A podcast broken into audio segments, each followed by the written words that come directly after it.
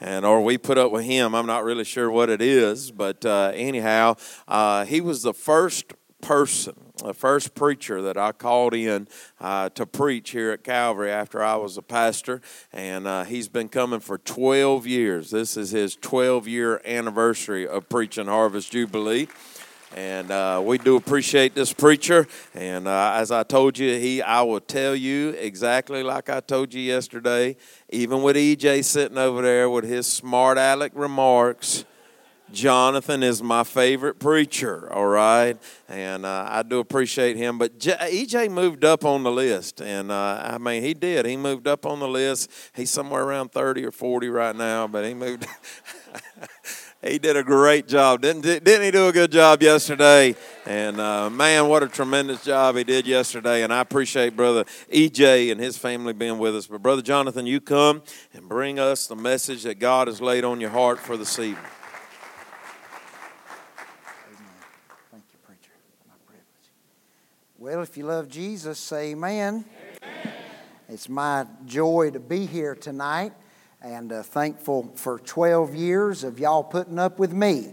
There, there, there is no question about which way it is, and I'm thankful for that. Brother Robbie said that EJ was around 30 or 40. EJ said he doesn't even know that many preachers. And I didn't want to tell him, you're just saving some spots because something better probably going to come along. That's all. I mean, just keeping them open. That's rough, man. It's rough. That's rough. It is my joy to be here, and I praise the Lord for what God's doing here and for what I have seen the Lord doing here and for the souls that have been saved. Aren't you glad to go to church somewhere where people can find Him? A lot of churches are interested in you joining up with them, but we have a greater mission, and that's to join people up with Him. I'm afraid a lot of churches have had people join them that's never really joined with Him. And I praise the Lord for the salvations and what God's doing.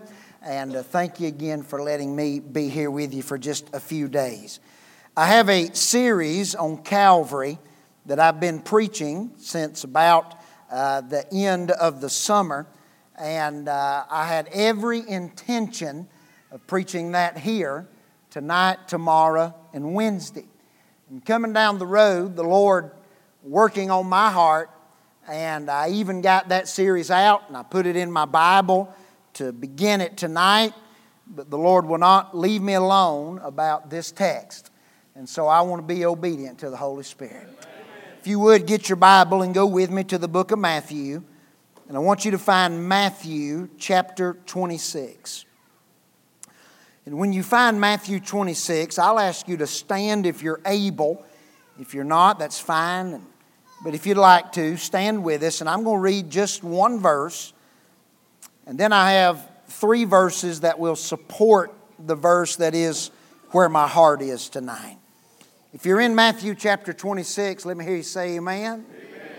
I want you to look at verse number 30. The Bible says, And when they had sung an hymn, they went out into the Mount of Olives. When they had sung an hymn, they went out into the Mount of Olives. Look at verse number 39. And he went a little further and fell on his face and prayed, saying, O my Father, if it be possible, let this cup pass from me. Nevertheless, not as I will, but as thou wilt. Verse number 42. He went away again the second time and prayed, saying, O my Father, if this cup may not pass away from me, except I drink it, thy will be done. Verse number 44. And he left them and went away again and prayed the third time, saying the same word. Father, I want to thank you tonight for your precious word. Thank you for these people that have gathered here around your word. They have gathered here in hopes of hearing from heaven. And I pray tonight that your spirit would honor the scripture. I pray, Lord, that you would empty me of me, that you would fill me to overflowing. And God, pour us out for your honor and glory. I pray that your people would get help. There's somebody here that's not saved, I pray that you would draw them to salvation. God, do a work that only you can do. And I'll thank you for that and I'll praise you for that in Jesus' name. And all of God's people said, Amen. You can be seated. The Bible says that in route to Calvary, that Jesus leaves that supper and he goes very intentionally to the Mount of Olives to pray. How many of you believe that the earth belongs to the Lord and the fullness thereof? He owns it all.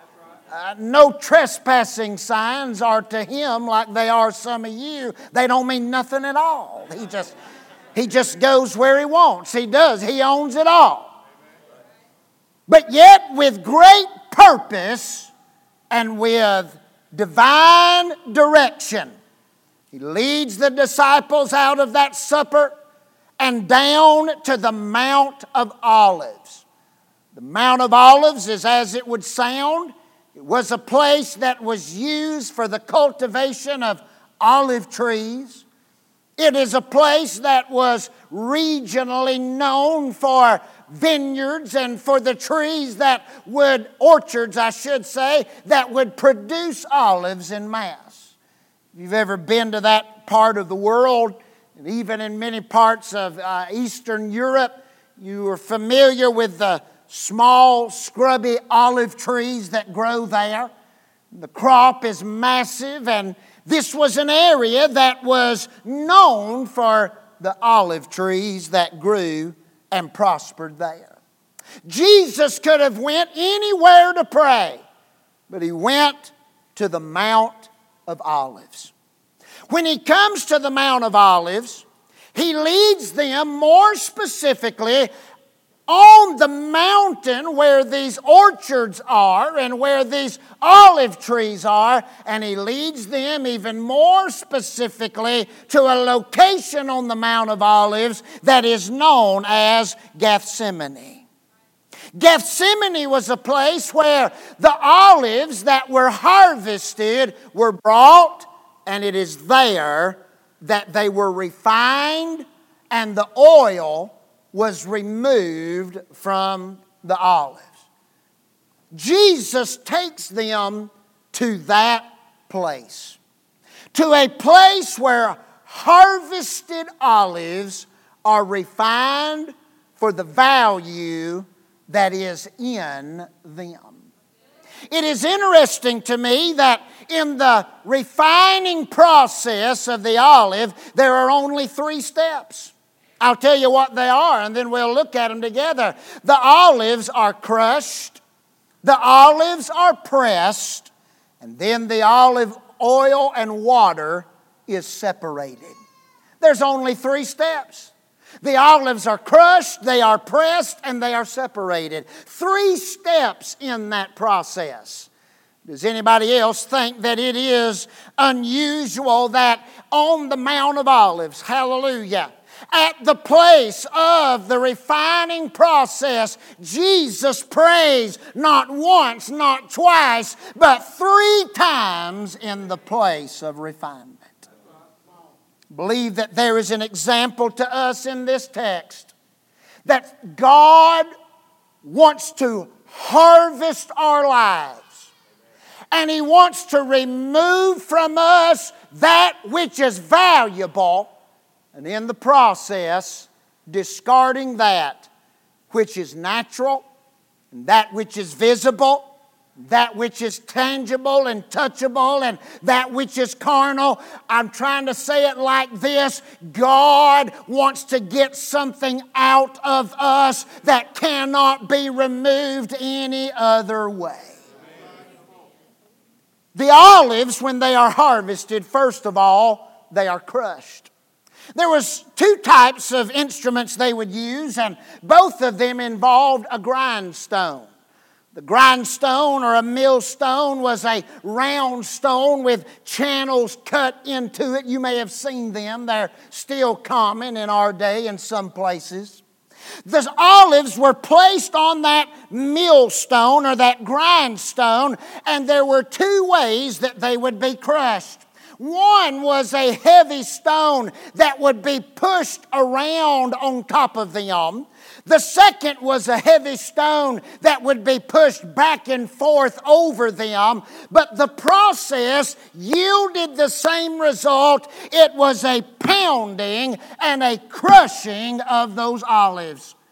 I know that some people preach the gospel and they tell you that if you'll come to Christ, that everything's going to be perfect that if you'll come to Jesus, your life will only be wonderful from here on out.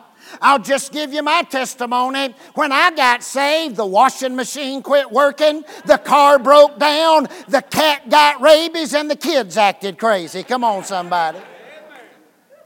I don't know that there's a promise in this Bible that salvation brings about a life free of difficulty. As a matter of fact, I have learned through the scripture that when God begins to work in my life, He begins by crushing me and breaking down what I think is so important. There is a crushing process. How many of you have lived long enough to know that life will crush you?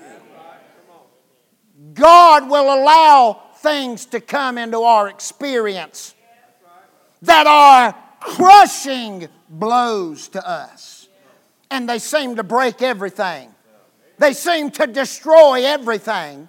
Seems like everything's falling apart. Life, through the permission of God, will deal some crushing blows.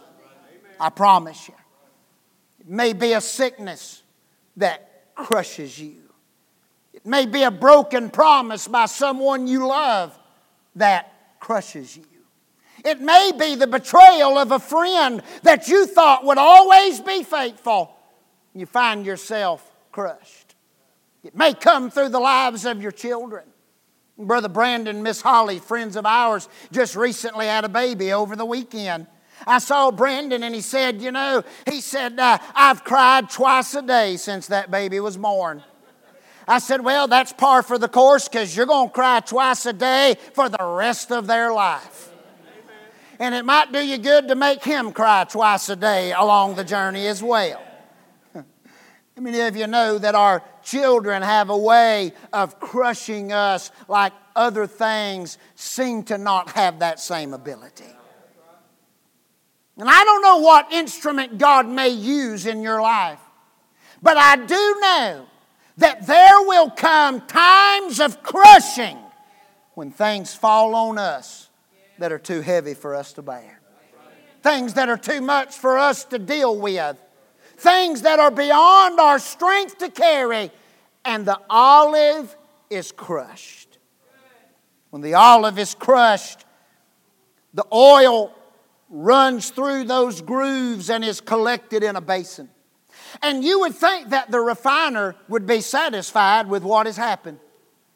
But he will take those crushed olives and gather them with his hand.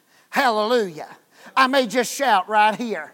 No matter how crushed we are, his hand knows how to find us. Glory to God. No matter how crushed we feel, His hand knows how to gather us and pick us up. The refiner will gather those olives and he'll scoop them up and he'll now place them inside of a basket. And that basket will be placed upon the millstone again with the crushed olives inside. The skins, the hulls are broken they're gathered and they're placed in that basket. It is put back on the grindstone, and now a new device is attached to the top of that grindstone. And what was once a place of crushing now becomes a place of pressing. Even in Bible times, the press, which is the second step of refinement, the press was a large stone that was mounted on a corkscrew type device. It was attached to the middle of that grindstone, and now those olives that have been crushed, they now are pressed. How many of you have been around and seen enough to know that you ought to never say, Well, it can't get any worse? All them people laughing beside you, they know what the preacher's talking about.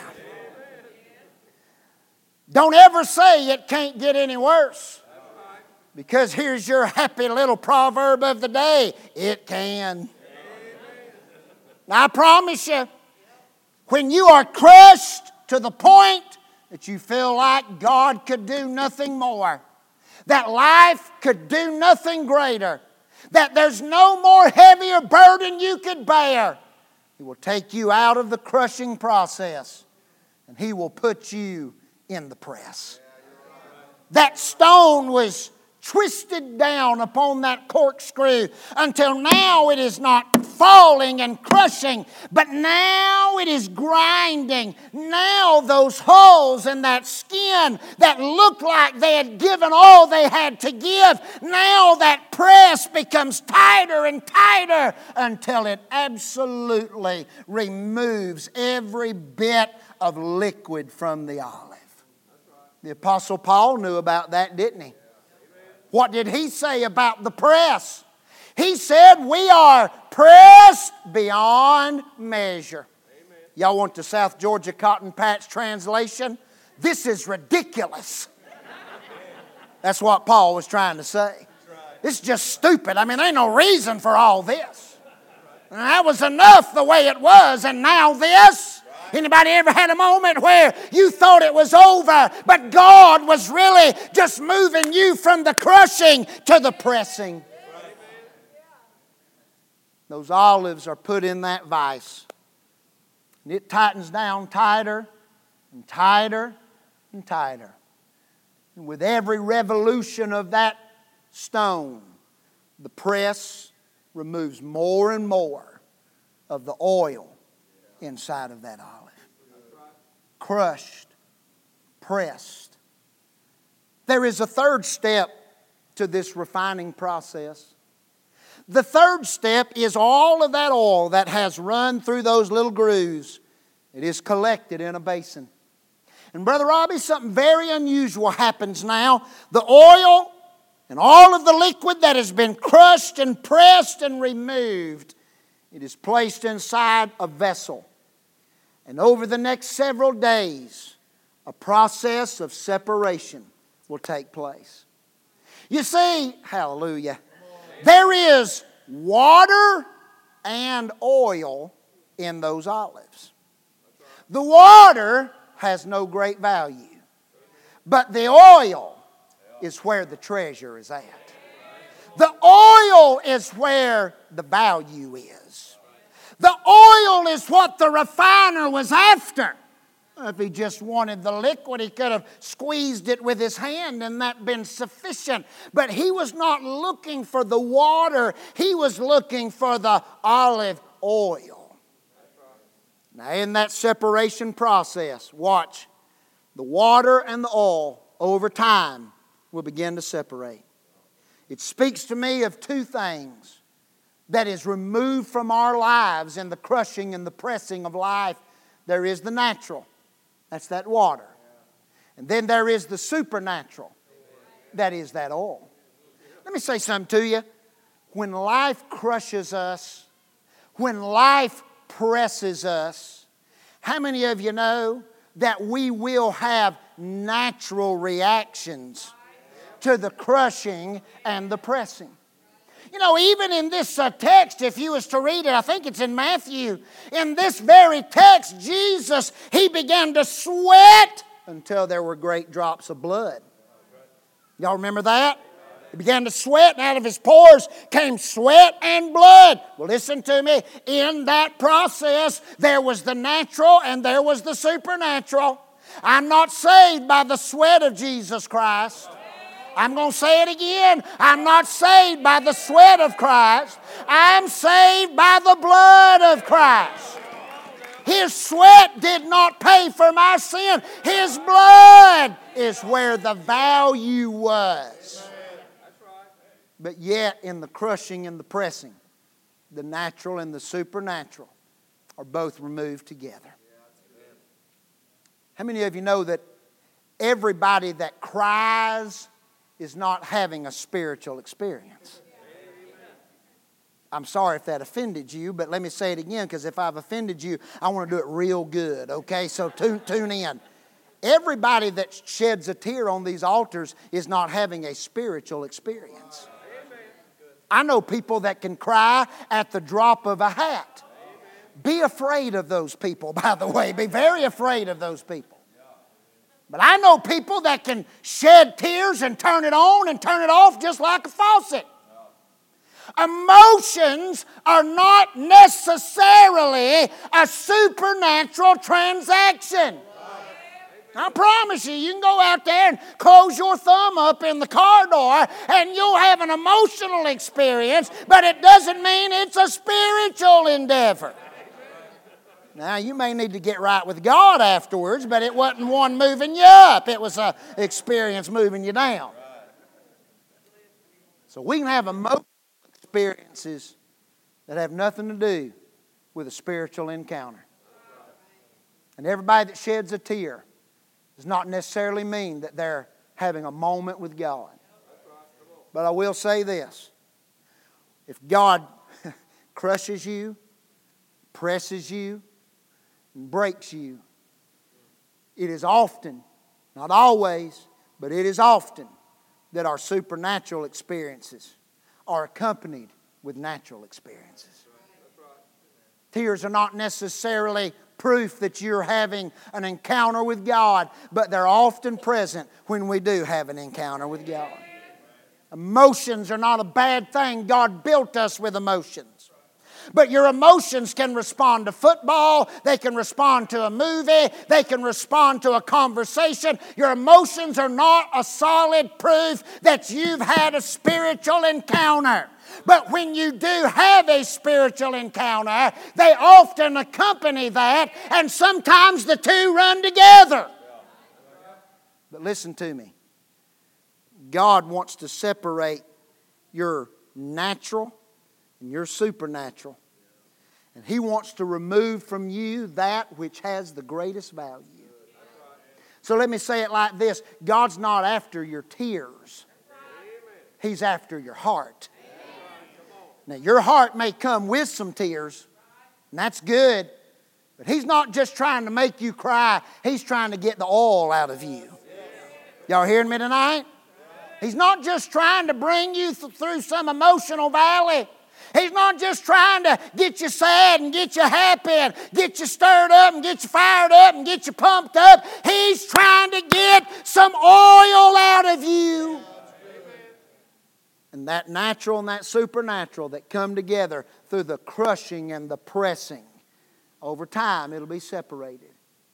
And the value is not in the natural, the value is in the supernatural. When that all has separated, it is then that that which the refiner was after has been removed, it has been processed and now it is usable for His desire. I'll not preach tonight for time's sake on what the oil is used for. I simply want you to see that the value of the olive can only be abstracted through crushing, through pressing, and through the separation of that which is natural and that which is supernatural. Let me just say something before I move on. How many of you have either yourself or seen others weep tears that did not change one thing. I'll go on testify. I have wept and my tears did not change my actions. I have wept and the next day I was as mad as I was the day before. And I want you to see that God is not just after the water in your olive, He is after that deep oil where the value is, the spiritual nature of your life, the crushing of surrender, the pressing of obedience. When we are broken completely down and beyond our emotions and beyond our tears and beyond our sighs and beyond our joy, God wants that which is eternal in us. He wants that worship that goes beyond emotion. He wants that praise that goes beyond how we're feeling. He wants that faith that goes beyond what we can see. And it is in the crushing, the pressing, and in the separation that the eternal value of our walk with Him is expressed. I'll tell you one story and I will have been obedient to the Holy Ghost tonight. 53 days ago, I stopped in South Tennessee to see my mother and father. My dad was having some difficulties with his mind and with his health. My mother asked me to come and do some things and check on him, and when I did, I realized how bad of shape he was in. I did what she asked, and the next week I was in a revival, and I drove two and a half hours back to their little cabin in the hills. And I took my dad to the emergency room. They would not keep him. And I next day I drove back up and I took him to another emergency room. And my 78 year old father, a pastor of 56 years, sat in the emergency room for 18 hours in a waiting room in a wheelchair. We finally got him into the emergency room. And there he sat for another five days. We finally got him into a room in the hospital. And then the process began of working on everything that was wrong. I was able in that time to spend the night with him and care for him and sleep alongside of him in that hospital bed, beside it, in the chair that laid out beside it. My brothers were able to come and stay, and my sisters. And for 10 days in that hospital, I lay beside my father and cared for him. We took him back home to his little house in the woods. It's where my mother wanted him. And he lay in that hospice bed on the front of that little cabin, and I watched God allow him to transition out of this world into his heavenly home. I set my alarm every hour and a half to get up and give him his medicine to keep the pain from being unbearable. I watched my mother. This Sunday will be their 57th anniversary. And I watched my mother love and care and pour into him in those days. Saturday a week ago, was laying in that bed, no struggle, no fighting for breath, no visible signs of pain. He took one breath here, and he took the next one over there. One moment he was laying in that bed, a captive of a broken down body. But thank God, within a second's notice, he was standing on a street of gold in heaven.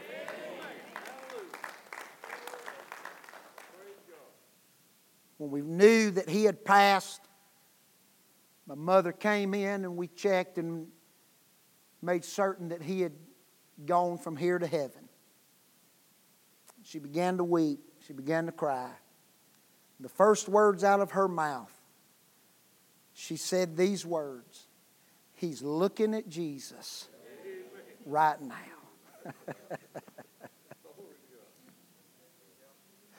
and she began to weep even more. She said, Do you know why I'm crying? She said, I'm crying because he's looking at Jesus right now. It was several hours before they were able to come and get his body and take it to the funeral home.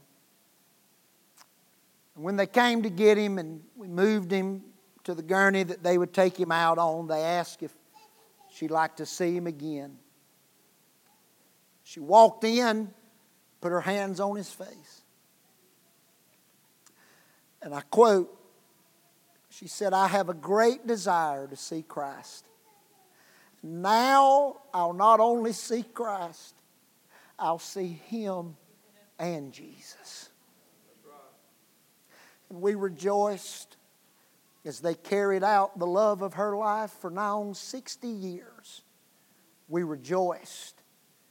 Saturday, we laid him in the grave and buried that old corruptible seed, planted that resurrection seed. And I watched my mother worship, and I watched her rejoice, and I watched her sit in the bathing presence of the peace of God with grace that is far more than sufficient. and peace that is beyond explanation. And I was driving back home Saturday evening, and I thought to myself, Brother Robbie, how can you be that crushed, that pressed, and still give God glory? And here's the answer because God's not crushing or pressing you to hurt you.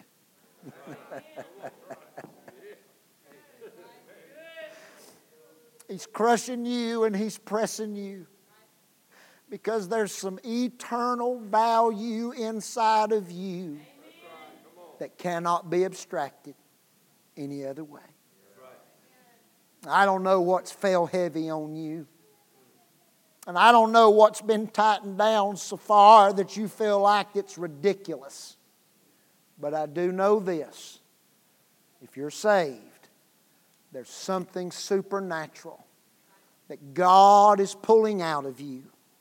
Beyond the tears, beyond the sorrow, beyond the natural human emotion, there is a faith, there is a worship, there is a joy, there is something eternal in you that Christ is pulling out of you. And that's where the value is. I want them to come to the instruments and get ready for invitation. While they're coming, I want you to stand and I want every head bowed and every eye closed. As we stand, nobody's looking around. Can I ask you a question? Look on your own heart, please. I wonder who'd say, Preacher, I've had some crushing blows in my life lately. Some things that were too much, too heavy. And, preacher, I felt the crushing weight of the refiner. Can I see your hand? Can I see it all over this building? I see them. You can put them down. I wonder who'd say, Preacher, I've been pressed beyond measure. I was broken already, and it got worse. I was broken already, and He leaned on me even more. See, the crazy thing about life is you can get sick and lose your marriage. You can deal with addiction and watch your children mess up. It's not just one thing, life has a way of crushing and pressing. I wanted to say, Preacher, I felt that pressing beyond measure. I felt that squeeze. I felt that pressing. Let me see your hands. Here's what I want to do tonight. oh, glory to God. I want us to come. Let's turn this altar into a grindstone. Let's turn this altar into a millstone. Let's let the natural and the supernatural flow. Let the tears and the faith let the sorrow and the joy, let the worship and the pain flow tonight and let God separate them in His own divine way. And may God get value from us. Hallelujah. Come on, that's it. Many are coming.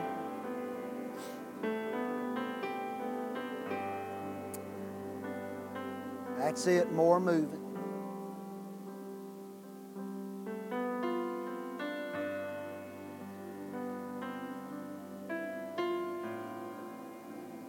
Jesus was crushed, if Jesus was pressed, and if Jesus was poured out, how much more do you and I need to go through the process of refining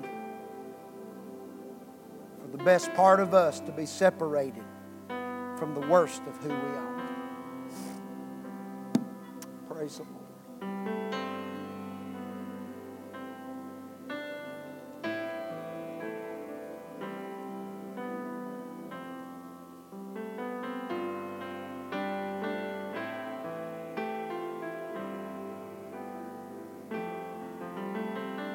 Your heads with us if you hadn't already. You pray at your seats if you don't want to come down.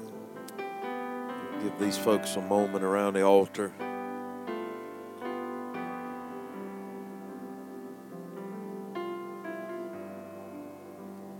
I found in life, not only after salvation were things not a okay or peaches and cream. I found out throughout life when I was lost and when I was saved, there was troubles. I'm thankful that I'm on this side of it. Thankful that I now have a Heavenly Father who careth for me, who loves me. He'll not leave me, He'll not forsake me.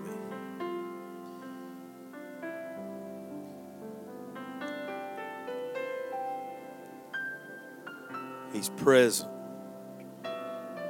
Even when oftentimes we don't feel that way.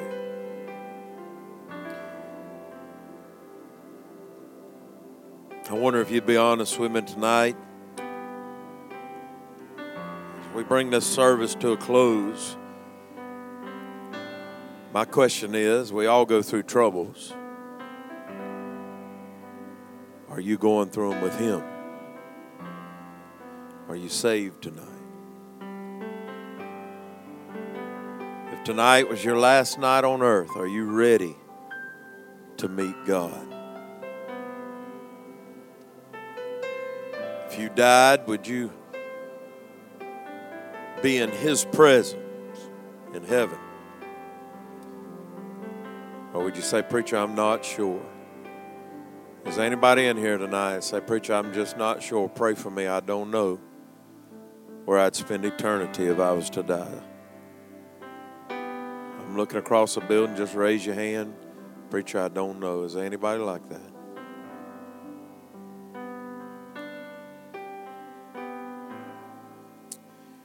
All right, our Heavenly Father, Lord, thank you. Lord, I thank you for the message. I thank you for an obedient servant. It's easy to walk into a revival, walk into a church and want to impress and want to, Lord, just wow. And God, it's so difficult when you walk in with a plan.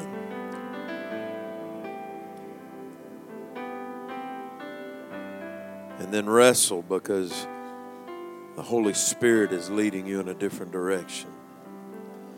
I'm thankful for his obedience. I'm thankful for the message, Lord, that you brought to us tonight. Lord, I pray that you'd use it. Lord, may it draw us closer to you. God, though we may not see the value of the crushing or the value of the press, God, I pray. Lord, we'll be look back and see, Lord, you moving supernaturally in our lives. God will give you all the honor, glory, and praise for it. It's in Jesus' name we pray. Amen